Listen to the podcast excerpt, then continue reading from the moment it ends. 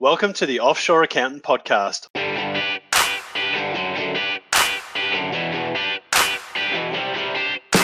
I'm Nick Sinclair, and this is the go to podcast if you're an accountant and looking to set up and build a high performing offshore team for your accounting firm.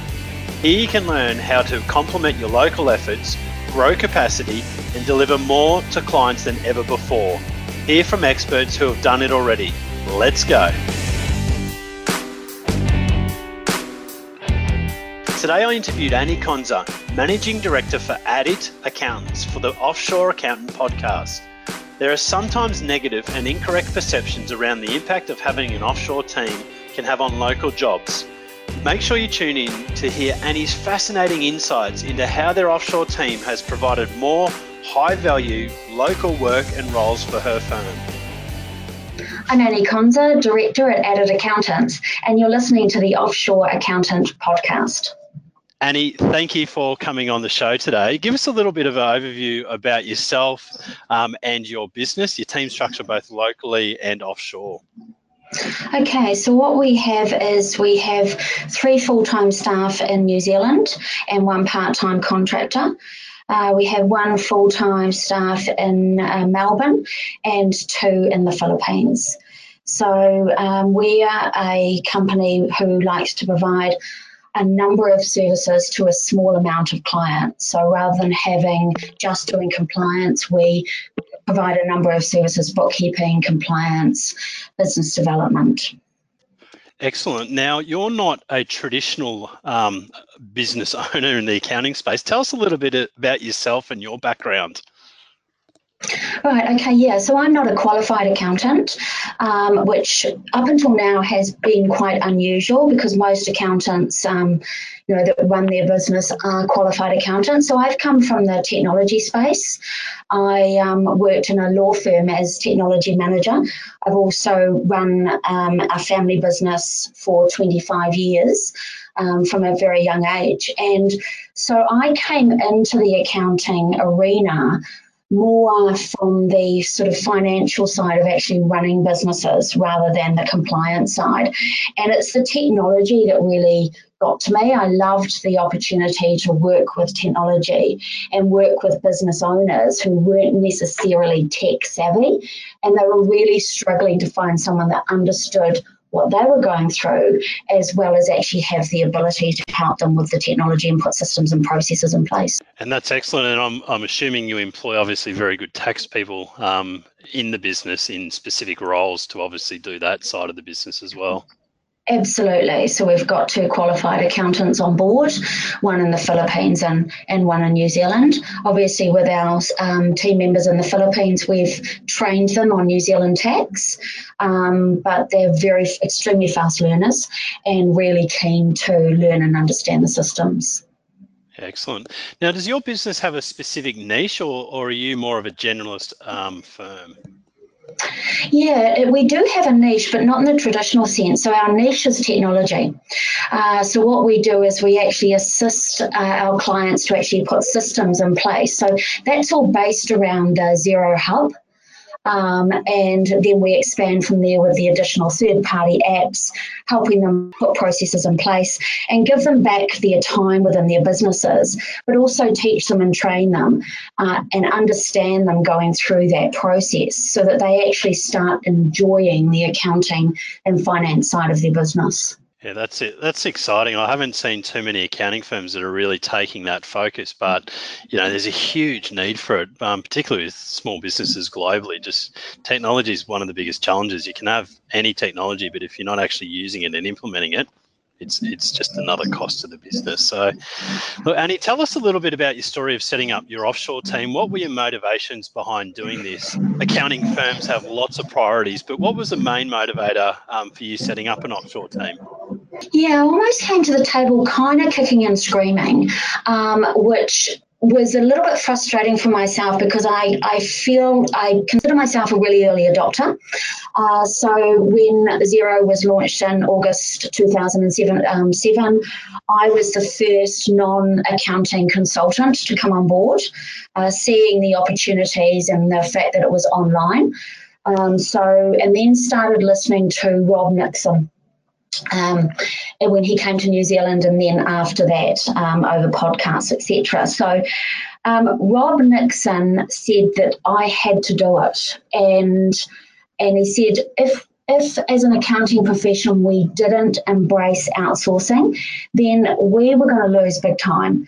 And we were going to, our businesses were really not going to grow and we were going to get left behind. And as soon as he said that I was going to be left behind, when I considered myself an early adopter, there was really no choice for me. Um, I, I really valued what Rob Nixon has to say, what Rod Drury has to say. I've based my business uh, that's been going for six years now on their principles. And so, yeah, it was kind of my arm was kind of held behind my back a little bit. Um, but I just knew I had to do it. I just had to embrace it. Excellent. So, how did you go about setting up um, a team overseas? How did you find um, us? what the recruiting, the onboarding, what was the process and how long did it take? So I once again I was at another one of Rob Nixon's one day seminars in New Zealand, and um, Cameron from TOA had a stand there, and I really connected with Cameron straight away because I felt that he didn't just tell me what I wanted to hear. He really had a genuine interest in helping us. And that really connected with me because in my role, it is to serve my clients and to help them within their businesses. And of course, in turn, that helps me with mine. So our connection was a connection based on trust and integrity straight away. And you don't always get that. Um, so that was a big plus for me. Also, at that seminar, I also spoke to um, accounting firms that were larger than mine because at that stage I only had three staff. And although I'm not very big now, we are able to offer a lot of services. So I spoke to those other firms right there firsthand, face to face, and they gave me some really good ideas about how outsourcing was working within their practices. Um, they also told me that the challenges that they had as well at the beginning. And so that really gave me a little bit of knowledge about what to look out for and um, and how to go about the whole process. But um, you know, the fact that someone had walked there before was actually a little bit easier for me in this case. Yeah, no, I completely agree, and that's one of our biggest focuses um, at the outsourced accountant is really building the community of clients because we've had clients that have been doing it for a long time now, and if you don't have to go through the same challenges that they did, obviously it's going to fast track your your process. Um, so, Annie, for someone looking to set up an offshore team, what advice would you give them to help them um, move as quickly as possible to scale the team and to get the most efficiency out of the team? Are there two or three um, critical things that you would spend your time on? Yeah, definitely. I think being paperless is a huge benefit to going offshore because we didn't have any of the issues of sharing information, getting documents scanned in, um, and and the uh, team member having access to the information. So our systems were really well set up right from the get go, and I think if we didn't have that, we would have really struggled. Um, another area was that I I didn't rush into the recruitment process, and as far as I, I I just kept interviewing until I found the person that had the right fit for our business. Um, and also, we use a portal that was recommended to us by uh, the outsourced accountants, and that's the Ready Secure portal, which allows us to set up the desktop for the team member and feel confident about the security around that. Um, there's a couple of other things was having technical support in New Zealand that were able to log into the computers offshore and help me with the setup process. Also, the TOA team, the technical team were really helpful. And also, me actually having uh, a lot of knowledge about my systems and how they worked, what made it a lot easier to actually train um, our new team member as well. Yeah, excellent. So, if you had a word or a phrase to describe the value that your offshore team provides, what would it be? Support. Yeah, they really support us, and um, our our team our team members they really want to be part of our team and they want to help us do our jobs better um, and take the stress off us. So, support is really what I feel they do for us. Yeah, excellent. Now, there's a lot of perceptions about offshoring. What are the main things that you've heard, and what surprised you the most um, since you've been on the journey of offshoring and having a global um, workforce? Yeah, I think partly it was the difficulty to manage the quality and and possibly the integrity of the team members. That's what I'd heard. Um, but I just have found that the total dedication from our team members to be really task orientated and want to assist their team members make their job easier um, has really taken a lot of stress out of our you know, client facing roles. And um, so, yeah, I was a little bit unsure to start with, but um, I just listened, took advice from, you know, Rob Nixon, people that I'd spoken to, the fantastic team at TOA who really helped us through the process. And I really haven't had a bad experience about that with the whole process, which I'm really happy about.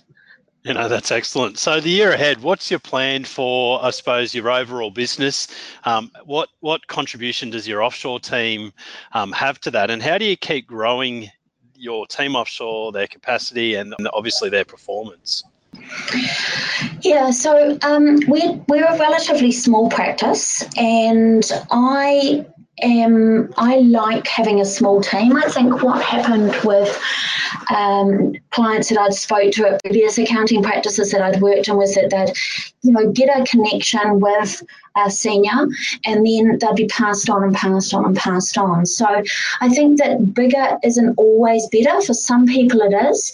Uh, for us it isn't. What we're looking at doing is working with a small group of clients really well and that, they, that those clients have the connections to our people for the right areas of their business. So one client might work with all six of our staff members in different or team members in different ways within their business. They get to know everybody, but they don't feel like they're pushed from pillar to post. So I really feel like we've got the right amount of people in our sort of New Zealand and Australian team, which is four in total.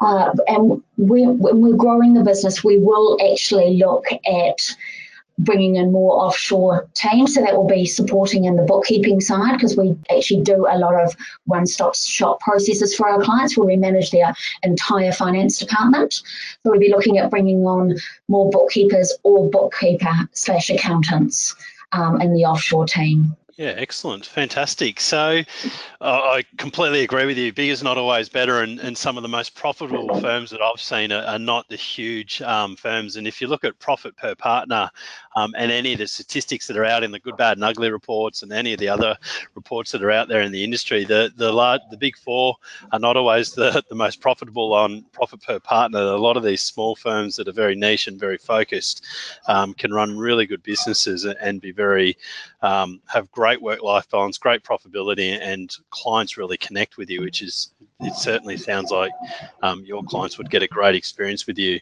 So, some recommendations for our listeners. What are the, some of the top things that you would that you do in managing an offshore team? What would what would be your advice for our listeners on what things that they should definitely do if they're starting the offshoring journey?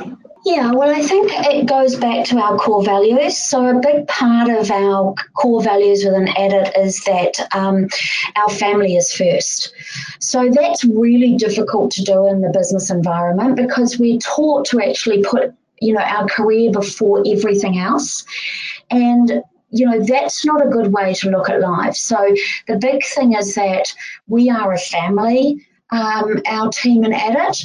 And so we get to know each other, um, you know, as far as what we like to do outside of work as well. So it's not all about work for us because then we feel more connected and more understood when we do come to work. Um, so that's keeping connected is a big thing. So we have a weekly team meeting on Skype uh, where everyone logs in. We can see everybody's face and uh, everyone has an opportunity to just let us know what's happening in their life as well as any issues or areas that they'd like to bring up as far as the working environment. But also, we take the opportunity to celebrate our successes as well at that point. So we, we like to discuss um, achievements within the team as well, whether that's professional or personal. Um, we, we ensure that we're constantly keeping in touch by email and um, we use Skype extensively for reviews and training. So as often as we can get a Skype meeting as opposed to flicking emails backwards and forwards, we do because it's so easy to connect on and and just discuss through the the queries or um, questions that our team members have. Yeah, so that's probably the areas that you know that that we keep it's really keeping connected um, and making sure that everyone feels valued within the team and that their outside pressures are understood and valued yeah excellent. Look and that really connects with the philippines because they are very family focused. So you know great great connection and i'm sure will benefit you moving forward. So if we're talking about metrics or kpis what kpis do you measure for the success of your offshore team?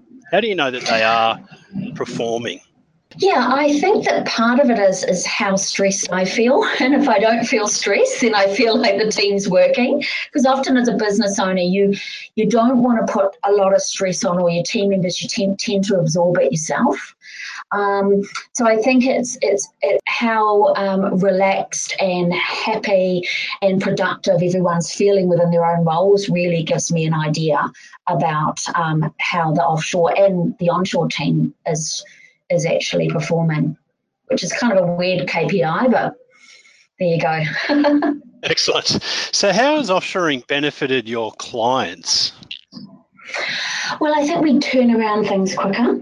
Um, but actually, what a, a huge um, benefit that we've actually been able to achieve through the offshoring is that I have been able to take on a senior accountant in New Zealand um, and and actually hand over all of the compliance work over to the senior and for her to manage that the compliance area. We've also been able to take her on a business development manager also in New Zealand, and um, and I've been able to work more closely with that person. Whereas if we hadn't been able to offshore, um, effectively and, and quite honestly have a really cost effective solution, we wouldn't have actually been able to pay the salaries that we need to pay to get the best people in the roles in the client facing areas. So I don't believe that we would, well, we definitely wouldn't be in the position that we are now uh, without our offshore team, and we wouldn't be able to be providing the additional services to our clients without them. Yeah, that's excellent. So, how has um, offshoring contributed to you personally um, with your own time? Has it given you more um, life work balance? It definitely has, and partly it's bringing on the seniors um, in New Zealand, but partly it's um, having those team members that are so dedicated to the overall team results. And it goes back once again to that core values of, you know, understanding that our team members in the Philippines are very focused on family, and so am I. So, family is extremely important. Um, and so, for instance, you know, we've just recently had one of our team members um, whose um, one of her parents aren't very well, and so she uh, needed to change or wanted to change her hours to suit being able to be more available for her parent, and we can accommodate that easily. But the great thing was that she was very comfortable about asking if that was possible. And I think we've created that is that we want to create a lifestyle for our team, whether they're here or somewhere else in the world.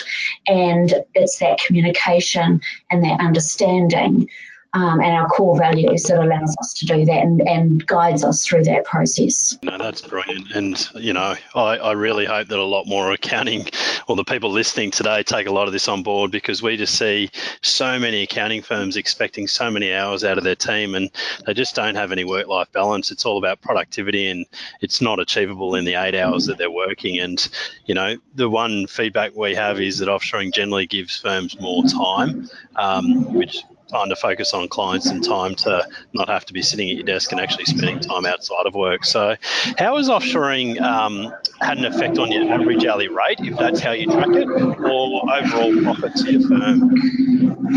Uh, it's definitely enabled the firm to be more profitable, um, but it's much bigger than that for me personally, and it's about it's given me my work life balance back. And so for me, you know, you can earn all the money in the world, but if you have no time to share that money with your family and your friends, and you feel like you're just chasing your tail constantly, then, you know, it, it's a very little value. So it's all about bringing that balance in um, and also being able to offer that balance to other team members. So we just secured our um, our senior accountant based on the fact that we have the option for uh, flexible hours. Um, to be able to work from home, to miss traffic, to have school times for young children, and all those sorts of things. So it's more about really being able to really live the core values. It, it just keeps on coming back to that. Know, I love it. And look, I've, I've been on both sides of the spectrum where I just worked and worked and worked massive hours. And, and now on the other flip side, now I've got some real great balance in my life. And like, like you said, you know, money can't buy you freedom. Um, only time can do that. So, um, a little bit of advice. So, what bit of advice would you give a younger version of yourself um, from a business sense? Um, I think probably to be more confident in my own abilities. Um, and that's probably just from coming into the consulting area in my previous life as a technology manager of a medium sized uh, law firm. I felt very confident because I felt secure in a corporate environment. But once you go out and, and you're self employed and you're starting up, you know, consulting and businesses, and in my case, six years ago, an accounting practice you're not too sure whether you're actually able or capable to do what you really see as these big lofty goals you have in mind. So um, I'd say, you know, be, be more confident in my abilities would be something that I would tell my younger self and probably even tell myself that today. Excellent. What what has been the biggest myth or objection you've heard about having an offshore team and is it true? I think it's that area of um, of difficult to manage and um, manage the quality and the integrity. But I think that that's really based on our own limitations as business owners. If we don't have the systems in place, then we can't manage the quality. And if we don't choose the right person and, and really focus really well on the recruitment process, then we're not going to get the right person. So it's it really comes back to that. Yes, it's it's it's out there as a myth, but it's really making sure that we are actually capable of offshoring, not that offshoring is capable of doing what we need. Excellent advice. So, for someone looking to grow their their business, what is the best piece of advice that you've heard um, and implemented that you could pass on? Um, I would say employ pe- um, people, mem- team members that have higher skills than you. Don't be afraid of that. Um, you know, if you're going to pass on high level work to people, they've got to have really good skills. So that would be one thing, you know, um, employ people that have got better skills than you in, in different areas. Uh, attend Xerocon. Uh, I've been attending Xerocon uh, since the second one that was available, and it really gives you the enthusiasm to get through the year um, because you know we we flagged partway through with the pressures. Um, so it, we get together with like-minded people. We share ideas. We're not afraid of helping each other in the accounting industry, with certain um, practices. We're not afraid of sharing our information. Um, because it's not about taking some a piece of someone else's pie. It's just making it bigger. Let's make it bigger. Let's provide more services. You know let's really uplift our businesses um, rather than worrying about what we're winning or what we're losing. Um, I'd say listen as much as you can to, to Rob Nixon, uh, read The Perfect Firm and the other books that he's published. They're absolutely brilliant, scary, but brilliant. Um, listen to Rod Drury as much as you can and be in his presence as much as you possibly can because he is an incredible person and entrepreneur and is all about helping us to achieve what we want to achieve in order to help our New Zealand businesses and obviously around the world and under, yeah understand that there's no limit to the clients that you can attract and there's no limit to what you can provide for them if you put the systems in place. So just because it may not be a traditional service that an accounting practice provides that doesn't matter. If you want to provide it and you enjoy it and the clients need it then go for it. Those are mine Thanks. That's some yeah, that's some brilliant advice. Uh, there's there's heaps of heaps of that that I love, and the community piece is a big one. Uh, you know, accounting firms there, there's enough work for everyone, so why not work together and learn from each other? And that's certainly one of the big things that we really try to promote with our clients through our TOA Ignite um, Facebook group, or just overall, just trying to get people to learn and share experiences because it's the best way to learn and grow. So, Annie, I'm going to ask you a quick five questions. Um, you've answered some of these briefly throughout our chat today, but quick five questions. What cloud software do you use?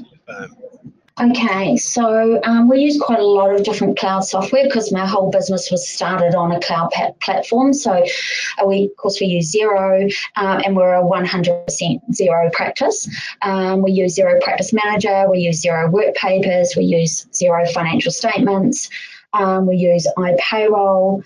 We use Microsoft 365, we use the Gap, we use Receipt Bank, we use InvitBox, we use ConnectWorks, we use SuiteFiles, we use Z Drive, um, Adobe Creative Cloud, Harmony Inside Our Outlook, SharePoint, um, New, um, New Zealand IRD e-filing, um, and you know obviously as much um, um, apps on our handheld devices as possible, Xero Touch um, the Xero Education portal.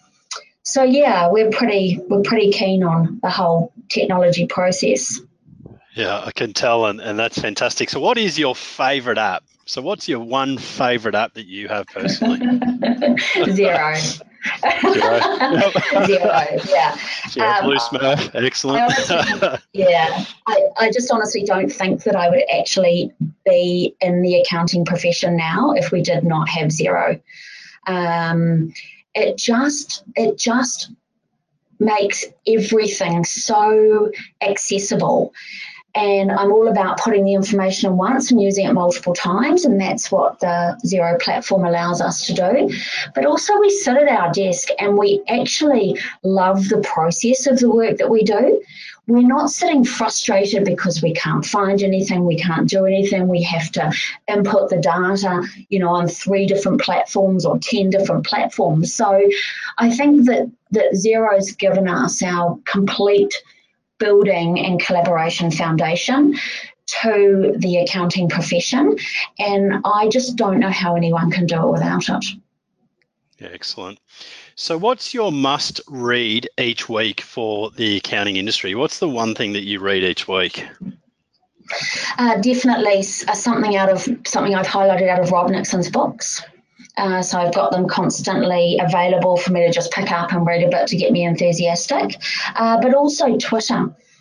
Uh, because it keeps me updated with what everyone else is doing, what's happening in the tech space, so that I don't get behind um, in what's happening. Of course, you can't know everything because there's so many exciting things going on but it is important to know what's happening out there start to look at a piece of new software you know read about you know something innovative that an accounting firm or a software house is doing and see whether that's going to fit with you know our suite of products that we use and recommend to clients Excellent. So, would I be right in assuming your favourite social media channel is Twitter?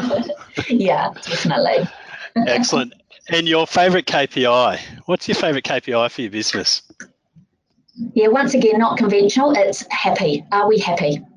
Yeah. Um, and if we're happy, then we're doing it right. And of course, being happy, you know, having profitability and cash flow, you know, no cash flow issues obviously makes us happy. So it's all tied into that.